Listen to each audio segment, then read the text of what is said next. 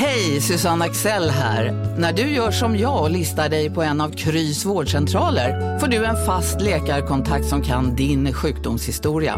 Du får träffa erfarna specialister, tillgång till lättakuten och så kan du chatta med vårdpersonalen. Så gör ditt viktigaste val idag, listar dig hos Kry.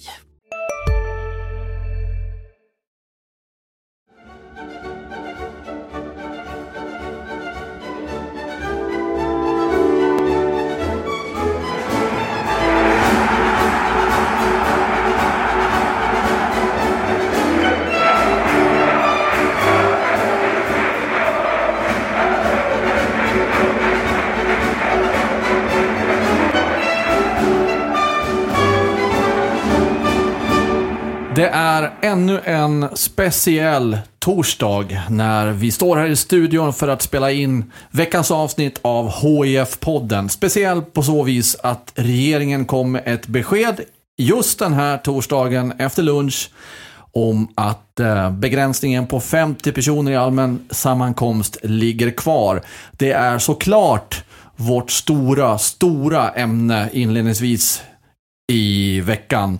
Eh, vi ska också prata om Armin Gigovic som blev kvar i HIF tills vidare. Eh, diskutera lite grann kring Olof Mellberg och hans humör, tror jag vi kan sammanfatta det som. Blicka framåt mot avslutningen av Allsvenskan 2020 och sen så eh, kan jag redan nu flagga för att vi redan är klara med nästa avsnitt och det blir ett stort specialavsnitt där vi blickar framåt 2021, hur man nu kan göra det. Men det, det, det avslöjar jag inte nu utan det får ni vänta med till början på nästa vecka. Men tillbaka till veckans avsnitt, publikfrågan. Marian Svab, Erik Persson, eh, jag heter Mattias Hjelm. Eh, vad säger vi om det senaste?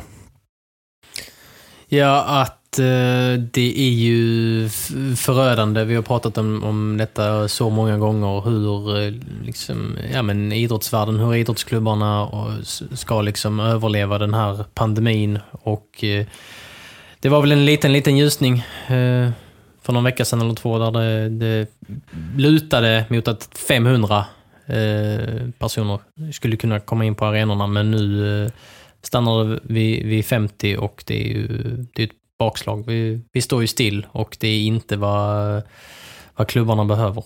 Som de, de blöder ekonomiskt.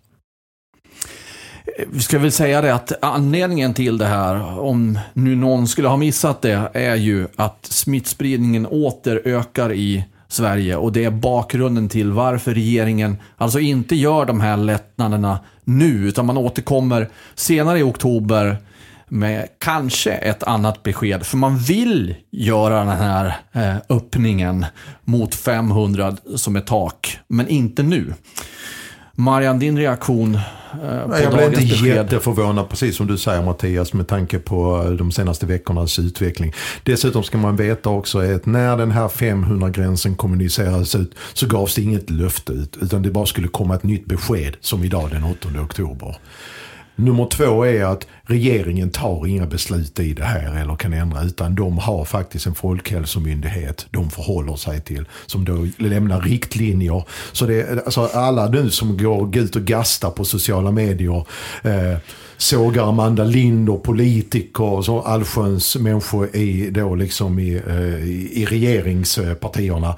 Eh, jag kan också beklaga att det inte är publik på läktarna men det blir så felriktat för vi har en myndighet då som drar upp rekommendationer, ändrar rekommendationer eller vad man gör nu utifrån nya eh, eh situationer som händer, nya, nya utgångspunkter, förutsättningar och sen så får politi politiken förhålla sig till det.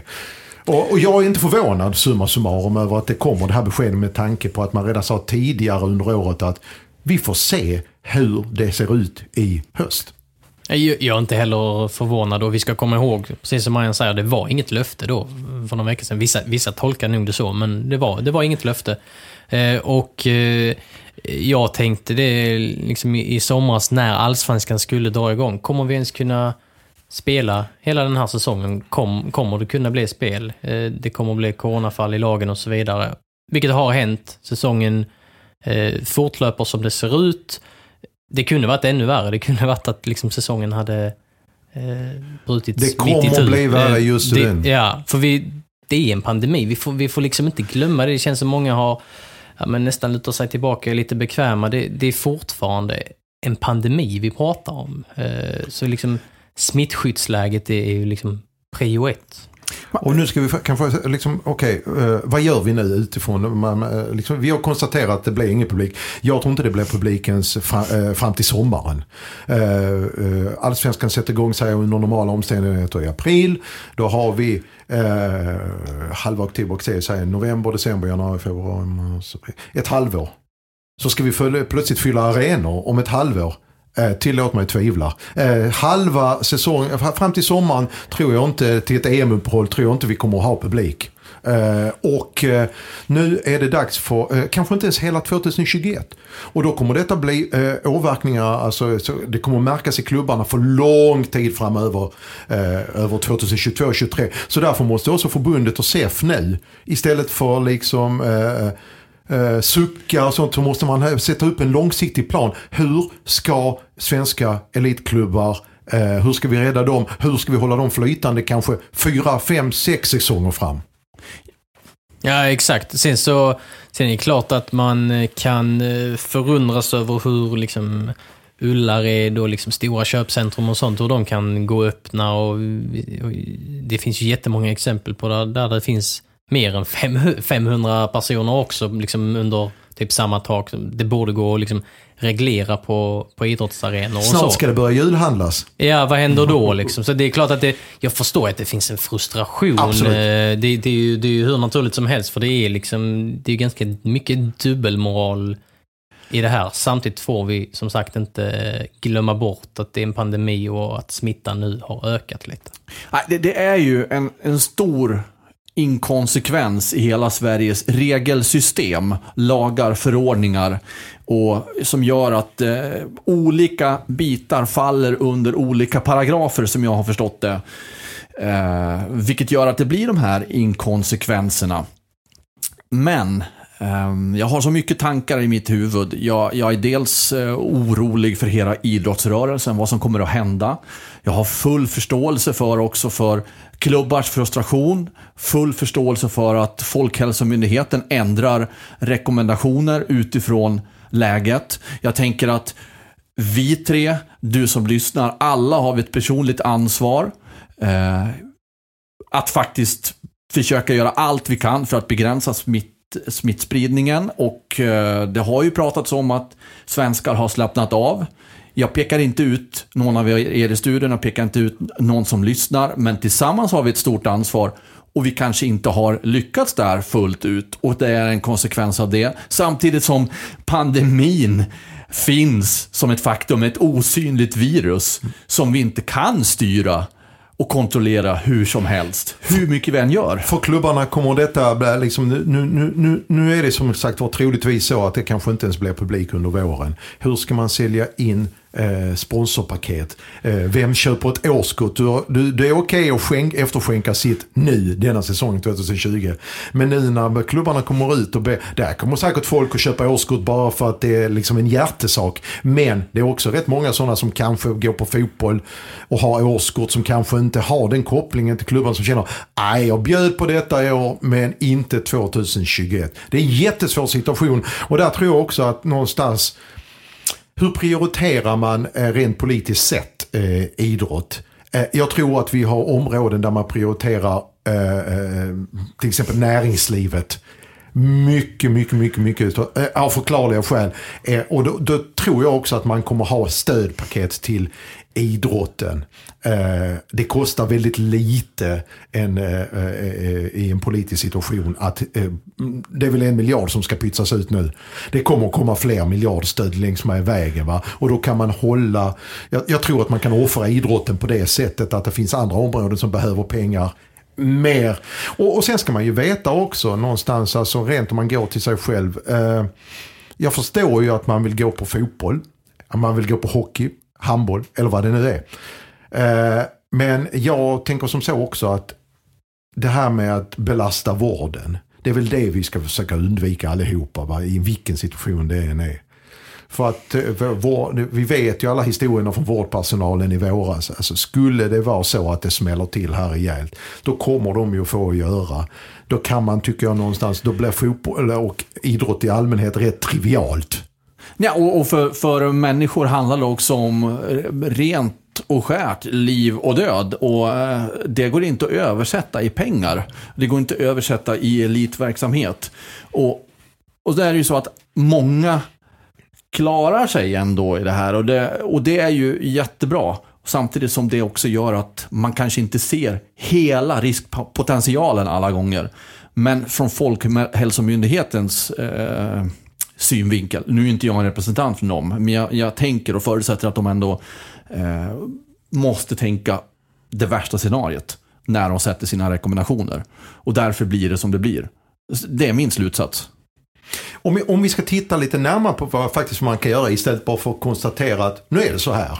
Och det kan ju inte klubbarna göra utan som sagt man måste ha någon handlingsplan. Jag har väl, kan, kan ha åsikter om det men jag sitter inte i klubban. Men om man tittar på HF till exempel så kan man ju tänka sig att kommunen går in och bidrar med att man återigen som en grundplåt in till 2021 kanske slopa hyran.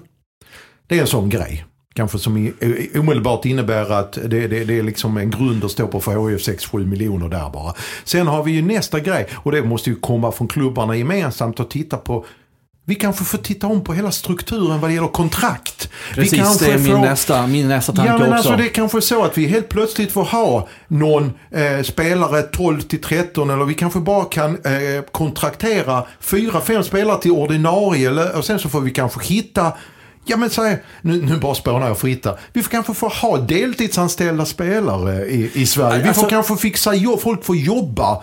Eh, precis som till exempel om vi ska ta eh, ett närliggande lag här, de flesta lag här, fotbollslag.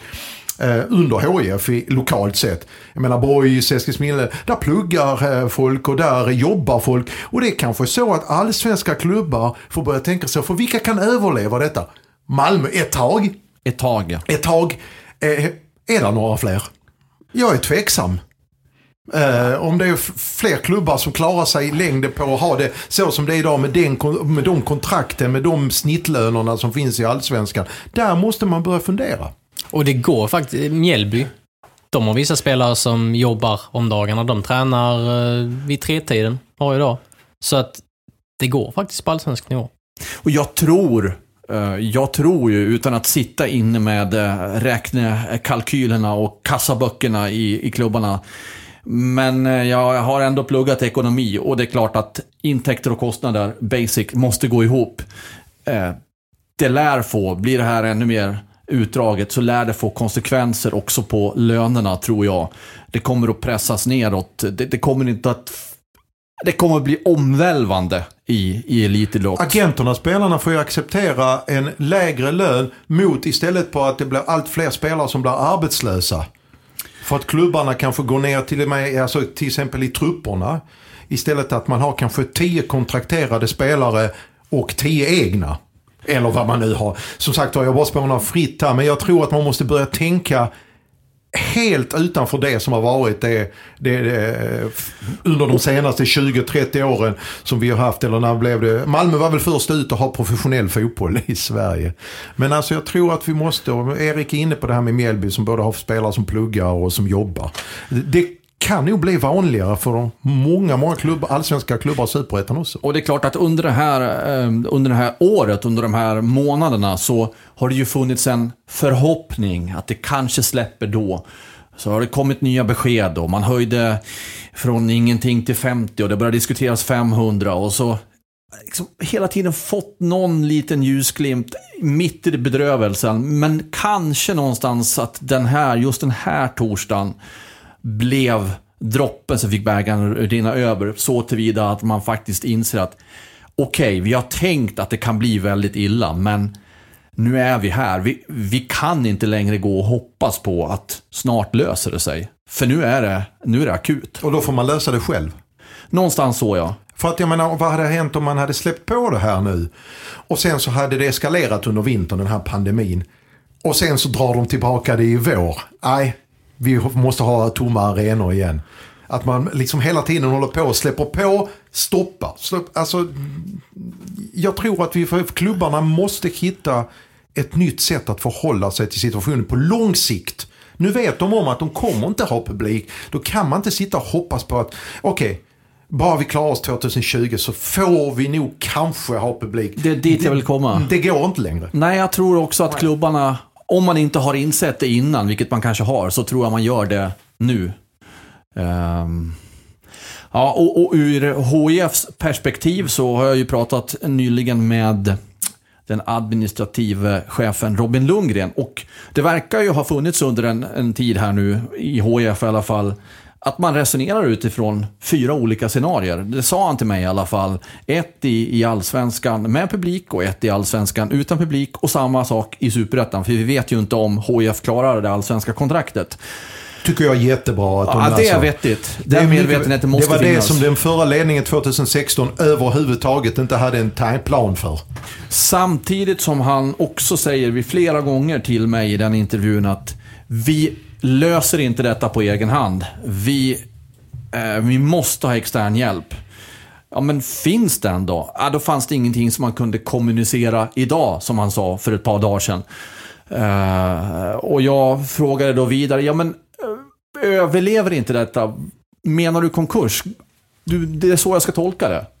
Ja, då blev det stora ord istället. Så jag, jag vet inte riktigt jag vad som... Jag menar att du hade du tog stora ord i din, Ja, din men han, han ville ju inte liksom, ta sådana ord i sin mun uppfattade jag det som att det blir så drastiskt på något vis. Det blir så stora ord att säga så. Det finns olika delar i det där. Men just när man kommunicerar, vilket inte var första gången från HIFs del, eh, att vi överlever inte detta. I mitt, i mitt eh, huvud blir det, överlever man inte så dör man. Dör man, då går man i konkurs. Antingen överlever man eller så gör man det inte. Det finns liksom ingen mellanväg där. Så antingen så får man kanske formulera sig på ett annat sätt. Att ja, vi överlever, men vi kommer att få göra dessa drastiska åtgärder. Eller så, ja, jag vet inte. Så, jag, jag vet inte vad som ligger i det helt enkelt.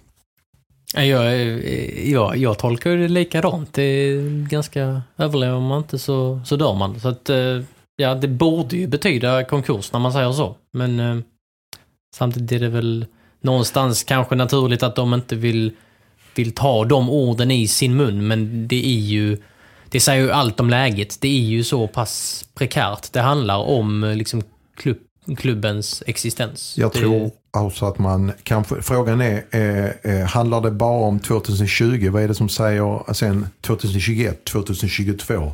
Jag tror också som sagt för att HF måste stöpas om helt, alltså börja och inte bara liksom närliggande scenarier. Vilket är jättebra att de tar höjd för det också och planerar för det. Men HF får börja fundera på om man ska stöpa om hela sin verksamhet, elitverksamhet. Det finns ju två klyschor och floskler eller you name it och det är ju eh, tråkigt nog får man säga. Rätta munnen efter matsäcken och eh, anpassa sin kostym. Det utifrån... tror jag HF gör i och för sig. De har det, jag tror, eh, visst man kan göra liksom skära kostnader, men då måste du, det går inte att hyvla osthy med osthyveln längre, utan då måste du ta fram och hugga rejält i kostnaderna. I så fall som sagt var, kanske köra Mjällbystuket eller vad det är nu, deltidsanställda spelare. Det är ju ingen som vill att det ska bli så här. Absolut inte. Nej. Men. Men, precis. Det är ju det stora men. Är alternativet, alternativet att man går i konkurs eller har fortfarande ett elitlag kvar, då, då, tycker jag det är ganska, då får man börja titta på hur man kan göra istället. Alternativet är ju också som vi skrev, var det väl jag som skrev att de hade, ah, vad hette han nu i Dalkurd, den här som de hade lite samtal med om han skulle gå in och köpa in sig och satt sig, eh, ah, det var han som ja, hoppade av. Miljardären? Ja, miljardären. Oh, nu har jag glömt namnet. Men att, eh, och det är inte nödvändigtvis honom, men att man, mm, liksom att det kommer in en kapitalstark grupp eller person där man i princip eh, släpper in eh, miljonerna. I dessa tider vet jag inte vem det skulle vara, men det, ja, Eh, och det vet jag inte ens om medlemmarna är speciellt sugna. Då, när jag, den gången när jag skrev det fick jag rätt mycket reaktioner på att folk var inte beredda. Det finns ju fortfarande en sån här föreningstanke, folkhemstanke, demokratitanke kring föreningar som gör att man har väldigt svårt att släppa in enskilda människor som kan strö pengar. Eh, Ja, den är ju svårare. Ja, men svårare då, det, då hade vi ingen pandemi å andra sidan. Men man kanske... Nej, men oroväckande är det. Jag, Absolut. Och jag, jag lider, om man kan säga så, med alla, alla klubbar. Jag lider med alla drabbade eh, i det här. M- människor. Sen ska man veta att klubbar, föreningslivet i Sverige är väldigt starkt och jag tror också att de kommer anpassa sig om den här pandemin fortsätter. Det kommer att försvinna klubbar, det tror jag också. Och det, allsvenskan kanske inte ser ut som den gör eh, idag. Men att klubbar tror att vi kommer få se fotboll och så liksom. Det, det, det tror jag även att vi får närmsta åren. Elitklubbar i stort, om jag ska lägga in någon ytterligare åsikt i det här så, så kan jag bara känna att, eh, och nu pratar jag inte enkom om HIF utan större perspektiv. Alltså ibland kan jag tycka att perspektivet saknas. Eh, att det blir för mycket fokusering på sin, sin egen verksamhet, sin egen överlevnad såklart. Och det är naturligt och förståeligt. Men det är en pandemi och ibland känns det som att man inte riktigt vill ta in det. Det är min upplevelse. Men så är det väl generellt i liksom hela samhället. Så att, Precis, ja. precis. Jag menar Jonas Gardell har ju varit ute och vevat för kulturens räkning. Eh, och tycker man ska släppa på. Eh, liksom, eh, släppa in folk i teatrar. Ja, men det, är väl, salonger. det är väl det som är alternativet då, att vi skiter i allt vad, vad pandemi heter och så får folk som dör får dö och så är vi fine med det. det. Det finns ju ingen mellanväg här egentligen Mm. heller. Och jag är inte beredd att säga att jag skulle vilja eh, gå den vägen. Ös på bara så får vi se hur det går. Ja, ett tag befarade vi ju att, som jag var inne på tidigare, skulle det ens kunna spelas fotboll nu? Kan vi i alla fall eh, se vårt stora intresse på tvn? I alla fall. Alltså det kunde ju varit helt, helt, eh, liksom en hel lockdown. Mm. Så att det är ju... eh, Ja, nej, det, det, det, det är så komplext allting. Alltså. Ja, det är det. En sak som skulle kunna ha räddat HIFs eh, verksamhetsår förmodligen är Armin Gigovic, som ju är långt utanför alla dessa ekonomiska resonemang, men blir huvudpersonen i alla fall, eh, eftersom han har ryktats säljas under hela säsongen. Nu blev det inte så innan 5 oktober i alla fall, när eh, fönstret stängde. Men här är ju en, en potentiell eh, faktor att eh, rädda stora delar av HIFs verksamhet, om det vill sig väl. Och från förra veckans poddavsnitt fick jag faktiskt rätt. Josef Ceesay kan bli nästa försäljningsobjekt och nu får de ett skyltfönster när han kommer med i U21. Ja, det, finns, ja, men precis. Ja, men det finns ju sådana här Och då sa ju jag att det, Gigovic inte ens med i u landslaget men det är han nu. Så Och att, eh, Max Svensson. Och Max Svensson. Så att det är ju sånt som eh, internationella klubbar eh, gillar att se. Det är absolut ett kvitto för spelarna. Och det är ju, det, det ligger mycket pengar i det här. Även under pandemin så ligger det mycket pengar i, i spelare som säljs. Och det Ja. behöver HIF. Eh, Gigovic, det var ju snack ett tag om att ja, han kanske säljs och så spelar han resten av säsongen i HIF, alltså att han blir utlånad. Och det kan väl, eh, om jag har förstått rätt, det kan väl ske fortfarande. Även om internationella transferfönstret är stängt så, så behöver man inte liksom registrera honom till, till någon annan klubb utan han, är, han har kvar sin liksom spelarlicens i, i, i HIF. Så det kan väl eh, fortfarande ske och det är väl klubbar som tittar på honom och detta kommer fortsätta vara en följetong. Ehm, men när, när det liksom närmar sig de sista dagarna av transferfönstret så kändes det, trots alla rykten, ah, det är nog inte särskilt nära. Så att det är inte eh, något chockartat eh, besked att, att det inte blir något innan 5 oktober, som jag ser det. Det som är ju lite äh, tråkigt om man får lov att säga det så är det ju den summan de hade fått förmodligen under, ja, liksom, under normala omständigheter. Den går nog inte att jämföra med den de hade fått idag och då är det frågan om de pengarna hade ju inte kunnat lyfta HF som klubb utan det är att man reinvesterar i sportsligt eller så. Utan Det handlar väl om att täcka igen vissa svarta hål bara, Ja, eller? men det hade bara varit spackel. Ja. Eh, tyvärr, för att rädda 2020. Eh, det är därför det ändå är rätt så bra att man nu har som sagt var tre utländska klubbar tittar då på Sveriges U20-trupp. Oj, tre spelare från samma klubb som dessutom harvar nere i botten på allsvenskan. Det ger ju ändå någon slags signal. Oh ja, De oh ja. gör ju någonting rätt eller får fram spelare där nere. Så att jag tror det, det, det, det, det, det Även om inte någon av dem får spela speciellt Har du också valt att bli egen?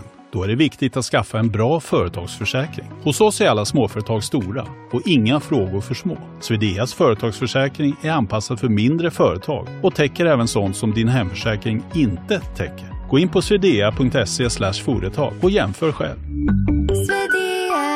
Hej, Synoptik här. Hos oss får du hjälp med att ta hand om din ögonhälsa. Med vår synundersökning kan vi upptäcka både synförändringar och tecken på vanliga ögonsjukdomar. Boka tid på synoptik.se. Helt mycket under den här samlingen. Så är det jätteviktigt att visa upp de här spelarna. Eh, Och det tror jag också är en annan effekt av eh, Mm. pandemin som vi kommer att få se. Att, att spelare faktiskt är mer benägna att sälja sina spelare. Helt enkelt därför att man måste ha in pengar. Jag tror att vi kommer att få se mer av det framöver. Om jag får bara leka med tanken i ett vinterfönster.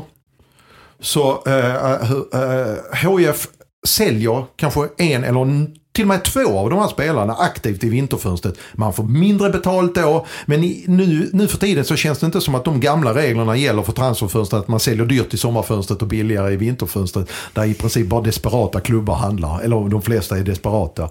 Det, jag, jag är inte säker på att de reglerna gäller nu. Att man säljer de två, att man gör upp med staden om att man eh, skippar hyra nästa år.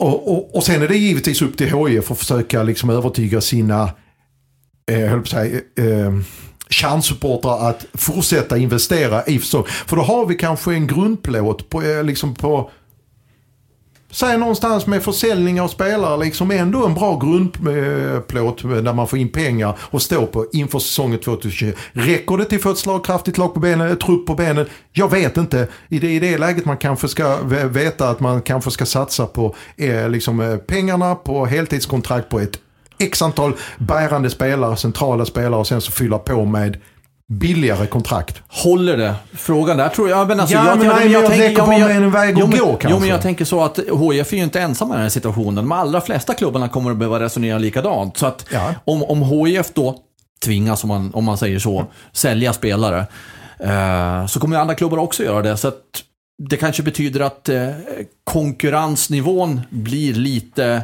lägre totalt sett. Men att det blir ungefär jämnbördigt ändå, förutom ja, Malmö då kanske som har råd att ha, ha en trupp på ett annat sätt. Ja, men det är en spännande tanke, tänka lite grann. Det är det jag måste, att jag, mina tankar liksom kanske är vad de är här nu i detta läget. Men jag tror att klubbarna måste börja tänka på helt annorlunda sätt.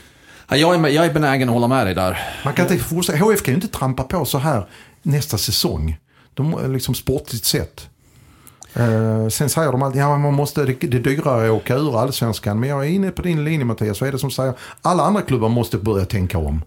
Vad det gäller kostnader. För det är där man kan skära. Intäkterna är vad de är. Du får dina tv-pengar, du får dina centrala pengar. HF kommer knappast öka sin sponsorandel eh, nästa år med, hos de lokala företagen. De har det också tufft. Vad finns det då kvar att göra? Jo, skära kostnader ännu mer. Och det kan man inte göra på administrationens eh, sida. Utan då är det ju spelartruppen. Eh, spelartruppen, sportsligt, en övergång till det. Eh, Det är ju landslagsuppehåll eh, med allt vad det innebär och HIF har ju med. Vi har ju nämnt några spelare. Sen finns ju Martin Olsson i A-landslaget också. Bandor Henriksson i Färöarnas landslag. Precis, precis. Eh, men om vi går Och Ravid tillbaka... Soka är nog med i Kongos också tror jag. Om, det Ja, är väl nu Kongo. du- ja, nu men i alla fall, de har, några, de har några eh, landslagsspelare iväg på uppdrag. Ja, eh, men eh, HIF gick ju då till vila eh, med eh, en kvalplats. Man har ju Kalmar och Falkenberg bakom sig. Och det är ju, ja, det är ju Olof Mellberg som styr det här skeppet. Och Olof Mellbergs humör puffade jag för. Han eh, blev ju utvisad igen. Va, eh, vad säger vi om Olof Mellbergs eh, attityd eller hur man ska uttrycka det. Vad, vad det sänder för signaler när han själv inte kan eh, stå stadigt, eller stå stadigt, men, men hålla, hålla humöret i schack. Erik var ju där så han kan få lite mer kött på benen vad som verkligen hände, vad som föranledde det här eh, beslutet från domaren. Ja, det var en, eh, ja, en duell i Mjällby straffområde. Det var väl Antoni van den Hoek och eh, Mjällbys målvakt Carl-Johan Eriksson som var inblandade och målvakten fick som så många gånger tidigare eh, liksom fördel i, i, i, den situationen. Ehm, och ja, Gero slog väl bollen, in bollen i mål, men det var långt efter avblåsning. Så att, och då eh, fick Mellberg någon form av utbrott. Jag såg inte exakt vad som hände. Jag tyckte han slog, slog i, i liksom bänken där på något sätt och så sa han väl något. Jag har ingen aning om vad han sa. Så till fjärdedomaren, nej? Jag tror det var till fjärdedomaren. Um, jag, såg, jag hörde inte allt. Jag såg inte exakt allt. Men um, det är klart att det är anmärkningsvärt. Eh, det är andra röda kortet den här säsongen. Han är tränare. Han har väl fått något gult därtill. Och i och den situationen Och i som... den situationen, och i 30 minuten i en liksom ny nyckelmatch i det här skedet av säsongen. Och dessutom en situation som faktiskt, om man tittar på reprisbilderna, inte är så självklar att HIF ska ha straff där. Nej, precis. Alltså, jag, jag ska man, ska man ta en utvisning för en, en sån Man får välja sina strider. Jag undrar lite vad han liksom... Blev han så förbannad? Eh, sen hävdar väl HIF att det var liksom löjligt av, av domaren, att det var en överreaktion från domaren. Men han gjorde uppenbarligen något. Eh, och det, vi ser faktiskt ett mönster här. Eh, och hade en spelare visat upp det här mönstret och tagit ett rött kort här i 30 då hade han fått väldigt mycket kritik. Här nu, vissa liksom hävdar att ja, men, ja, det är bra, Mellberg brinner. Och absolut, han brinner.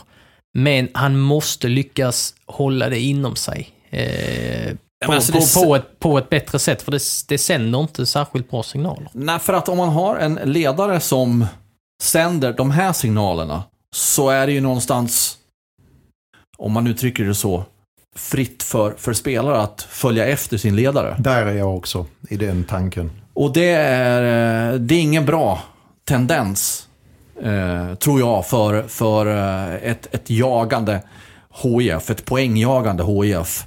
Då, då måste man lägga energin som man pratar om så, så många gånger på rätt ställen. Och det är inte på domaren, vad man än tycker och tänker. Och en ledare som inte föregår med gott exempel mot domaren ska inte heller räkna med att sina spelare gör det, tänker jag. Du kan ju inte kräva det.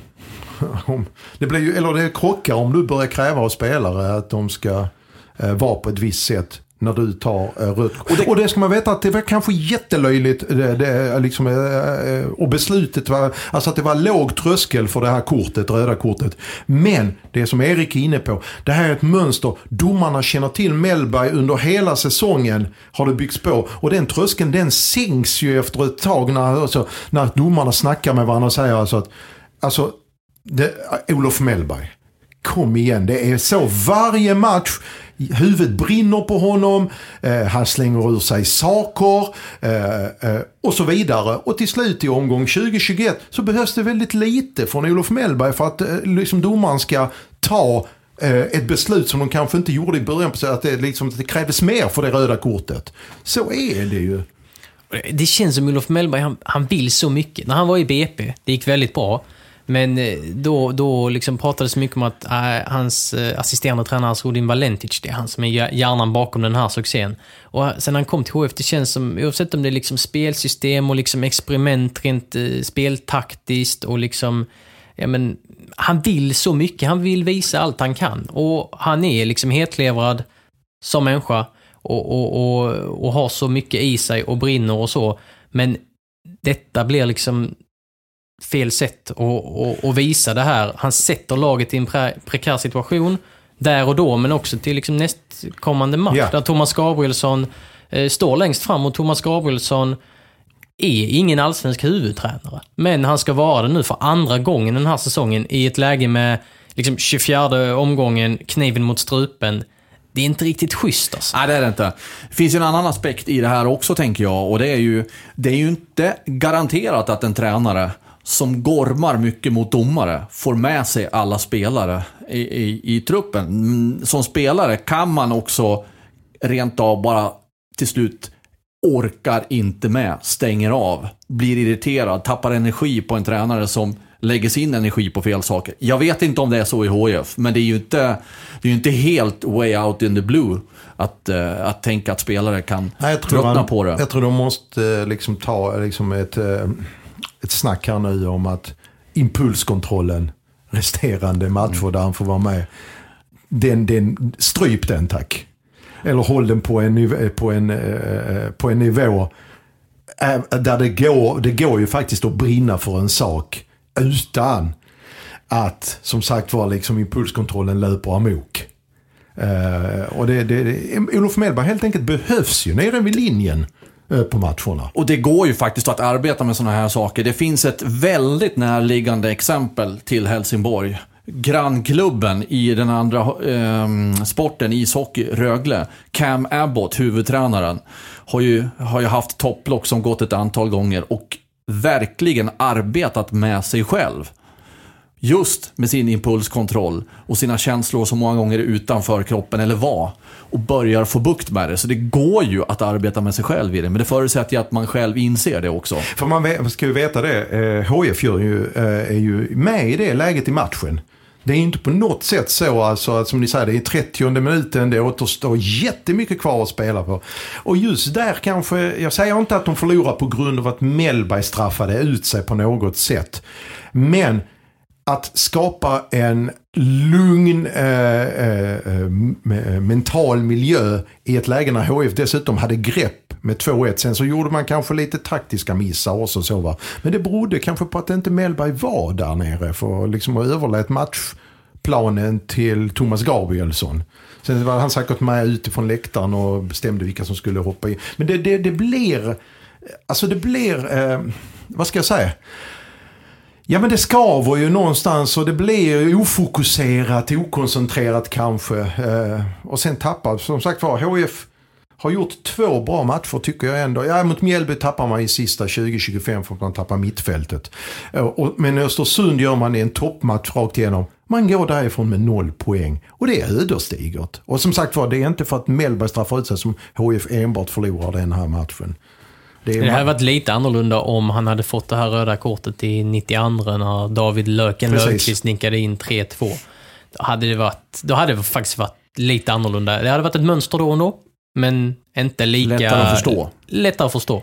Frisparken som föranledde där till exempel att topplocket hade gått där när fri, Mjällby får den frisparken med där Abu Bakari tycker inte det ska vara fri. Absolut, det hade jag ju förstått någonstans att det rinner över för en. Men i 30 minuten i en, eh, där egna laget är inblandade i en offensiv situation. Det känns ju helt onödigt. Ja, jag tror vi har pratat nog om Olof Mellberg. Eh, det, det kommer ju en fortsättning på allsvenskan när landslagsuppehållet är över. Eh, och jag tänkte att vi ska titta på spelschemat som återstår, för det är ju inte så förtvivlat mycket nu. Först och främst, HIF återigen är alltså på plats 14. Man har 21 poäng. Det är 3 poäng upp till IFK Göteborg på säker mark just nu. IFK Göteborg på säker mark alltså. Och sen har ju då HIF två poäng ner till Kalmar. Kalmar som just nu är på nedflyttningsplats och sen ett par poäng ner till till jumbon Falkenberg. Sju matcher återstår och jag har plockat fram återstående spelprogram för Helsingborg och för Kalmar. Du tror inte Falkenberg kommer ifatt? Nej, det tror jag inte. Det tror jag faktiskt inte. De ja, ja. har jag räknat bort. Det Hasse var länge sedan jag Hasse gjorde. Eklunds gäng. Jajamän. kan man aldrig räkna bort. De har både Kalmar och HFK ju. Ja, men precis. Kommer till det. Uh, vi tar uh, spelprogrammet för HF och Kalmar så här långt, får vi se vad ni säger. HF ska alltså möta Häcken hemma, Örebro borta, Malmö hemma, Göteborg hemma, Elfsborg borta, Falkenberg hemma, Norrköping borta i sista omgången.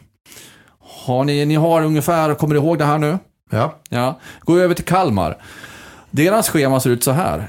Elfsborg borta, Falkenberg hemma, Sirius borta, Örebro borta, Djurgården hemma, AIK borta, Häcken hemma.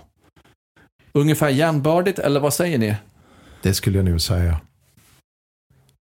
kanske lite tuffare för HIF i och med att man har två topplag borta, Elfsborg och Norrköping. Eh, Ja, och Blåvitt-matchen där hemma är riktigt ruggig. Och Båda två har ju. Örebro borta. Örebro är riktigt bra nu. Ja, samtidigt har de, det känns som de har varit väldigt bra mot topplag och har haft lite problem även hemma mot, eh, mot lite sämre lag. Förlorar väl eh, hemma mot Falkenberg exempelvis. Så de, de blandar och ger lite. HIF har ju också spelat bra mot topplag, ska, man, ska tilläggas. Jag Ja, och sen var, var liksom sista omgången var i... eh, Kalmar möter Häcken va? Ja, HIF möter hemma. Norrköping. Vad slåss eh, Häcken och Norrköping om då? Slåss de ens om något? Sånt får man väga in också. Man vill ju inte ha Norrköping borta i sista omgången, så kan vi konstatera. Oavsett vad man heter Helsingborgs IF eller någonting annat. Nej, nej, och de lär ju ha något att spela, spela för, så att de lär ju vara... Ja, de lär ju Nej, behöva jag- sina poäng. Norrköping. Jag är ändå inne på att skulle jag få välja spelschema så skulle jag ta Kalmar alla dagar i veckan. Absolut. Det tror jag nog också att jag, om jag tvingas välja så har jag nog tagit det. Va? Fast hade jag valt lag så hade jag ändå valt HIF, för HIF är lite bättre än Kalmar. Det är sant också. Så det kanske går på ett, ett ut. Alltså Kalmar... Alltså jag har inte sett, jag har inte sett alla Kalmars matcher, men Jag har bara sett dem vara Då- bra mot då- HIF hemma. ja, då, ja, ja precis. När Men det var HIF sedan var, det var ju... Ja, det var ju helt otroligt. Men annars, Kalmar har ju, de har ju inte sett bra ut alltså. Så som de eh, spelar på Olympia eh, för någon månad sedan. Det är helt otroligt att de kom därifrån med poäng, tycker jag. Jag vet inte om det var en engångsföreteelse eh, nu mot Mjällby borta. Men jag, jag fortfarande fortfarande tycker jag anfallsspelet, HFs anfallsspel ändå tyder på att man eh, Just i den matchen, tänker jag, om vi tar den som isolerad händelse, så har man ju ändå någonstans, gör man två mål så tycker jag, då är det ju i alla fall att man ska ha poäng med sig. Men det som var lite oroväckande då är att det var rätt billiga mål man släppte in med dessutom en Anders Lindegard som var rätt darrig. Han eh, var nog inte helt återställd. Nej. Han tog inte utsparkar och sa själv efteråt att det, Vad är det för beslut man tar då att ställa honom? Det är inte helt eh, perfekt. Um, sen kan jag förstå, de, de, andra, de andra målvakterna är ju borta, så då är det Pettersson som man har att leka med. Mm, ja, ganska svår eh, balansgång, men vi får ju någonstans hoppas för HIFs skull att, att liksom Anders Lindgård inte slog upp något, för då, då kan det ju vara smått förödande.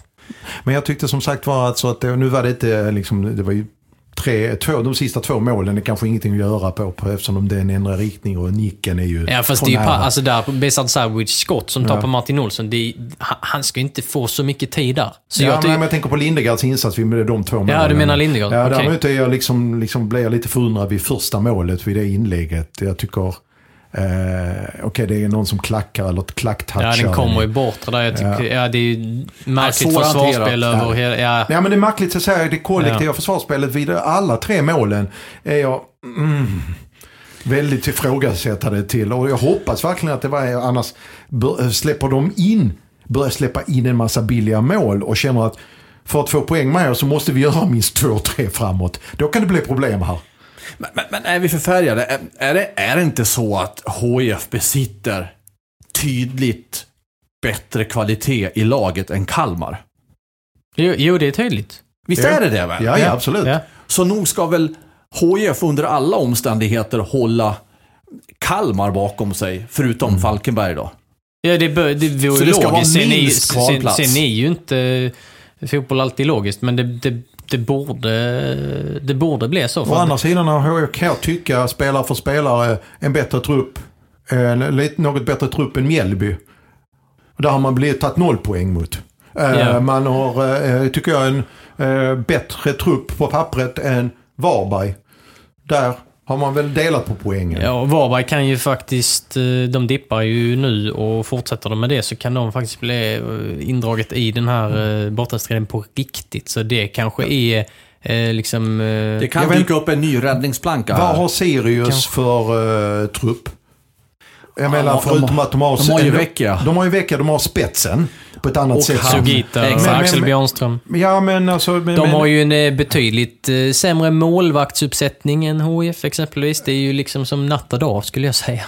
Och ändå så ligger Sirius där uppe. Och mittfältet är väl inte så stor skillnad tycker jag på om du tar det liksom... eh, Nej, alltså det är ju mer rutin i Mm. HF. Sen rutin och liksom erfarenhet och liksom uh, fina CVn och sånt är inte Vad har alltid Sirius? bäst. Men, men spetsen, 35 vad har spetsen har ju varit vassare i, Ja, ja, i men har Sirius. Sirius? Ja, ja, absolut. Men det är, det är häftigt att se hur Sirius har kunnat få ut så mycket av, av eh, eh, skadat eh, gods. Vad, Elias vad, Andersson vad är ju har där de fått ihop till... eh, Ja, Elias Andersson har ju varit fantastisk ju. Tänk om HF hade behållit honom en gång i tiden. Du, vad, vad har Sirius nu? 35 poäng eller? eller Ja, det, det kan inte jag i huvudet. Men de, är, de har ju skrapat upp många poäng. De slåss De om ju Europaplats. Exakt. Tänk Ja, Sirius i Europa League-kvalet nästa år. Ja, det är fantastiskt bra jobbat. Det är ju bara att applådera Henrik Rydström och, och Sirius till den prestationen så här långt under säsongen. Men det är också en delvis en ny tränare där. Alltså om vi ska prata om det här med som jag varit inne på att Olof Mellberg är ju en ny tränare. Kan bli fortfarande väldigt bra tränare. Men han är i ett skede i sin karriär där man gör misstag som ny tränare. Och man måste få tillåtas göra misstag. Frågan är om HIF verkligen hade råd att ha en sån tränare där man får lov att, eh, eh, höll på säga, jobba sig fri från de här misstagen under en längre period.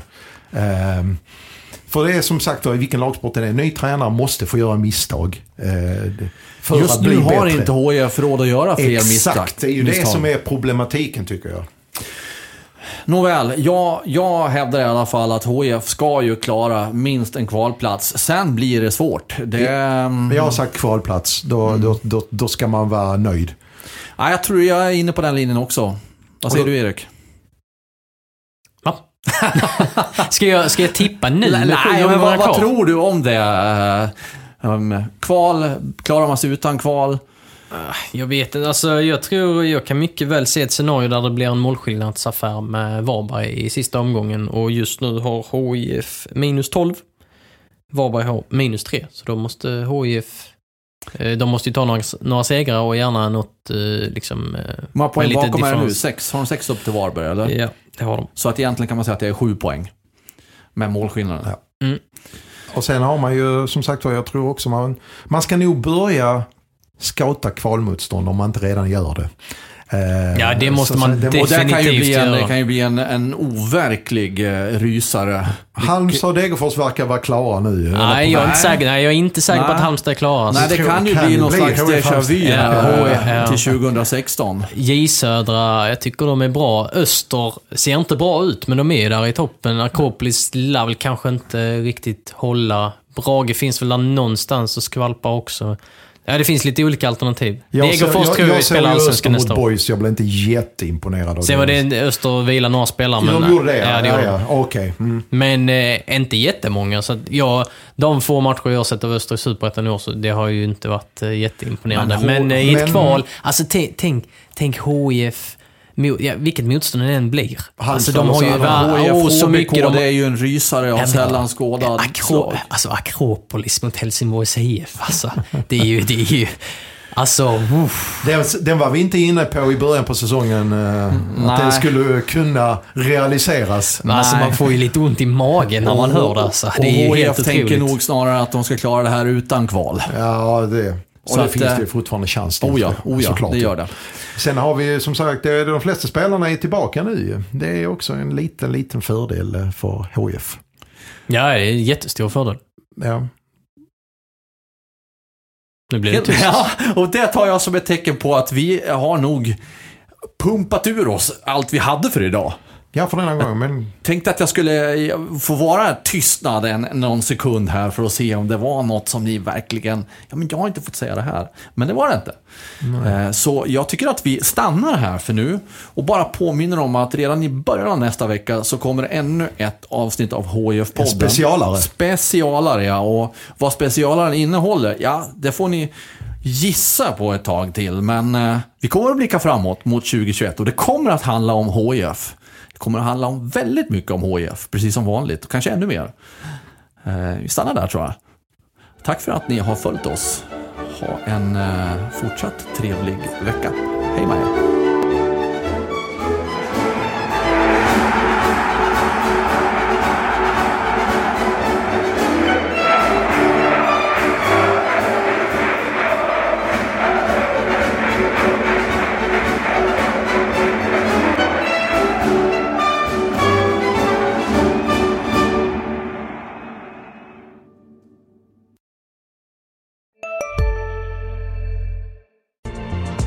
I magen och du behöver få i dig något snabbt? Då har vi en Donken deal för dig. En chicken burger med McFeast-sås och krispig sallad för bara 15 spänn.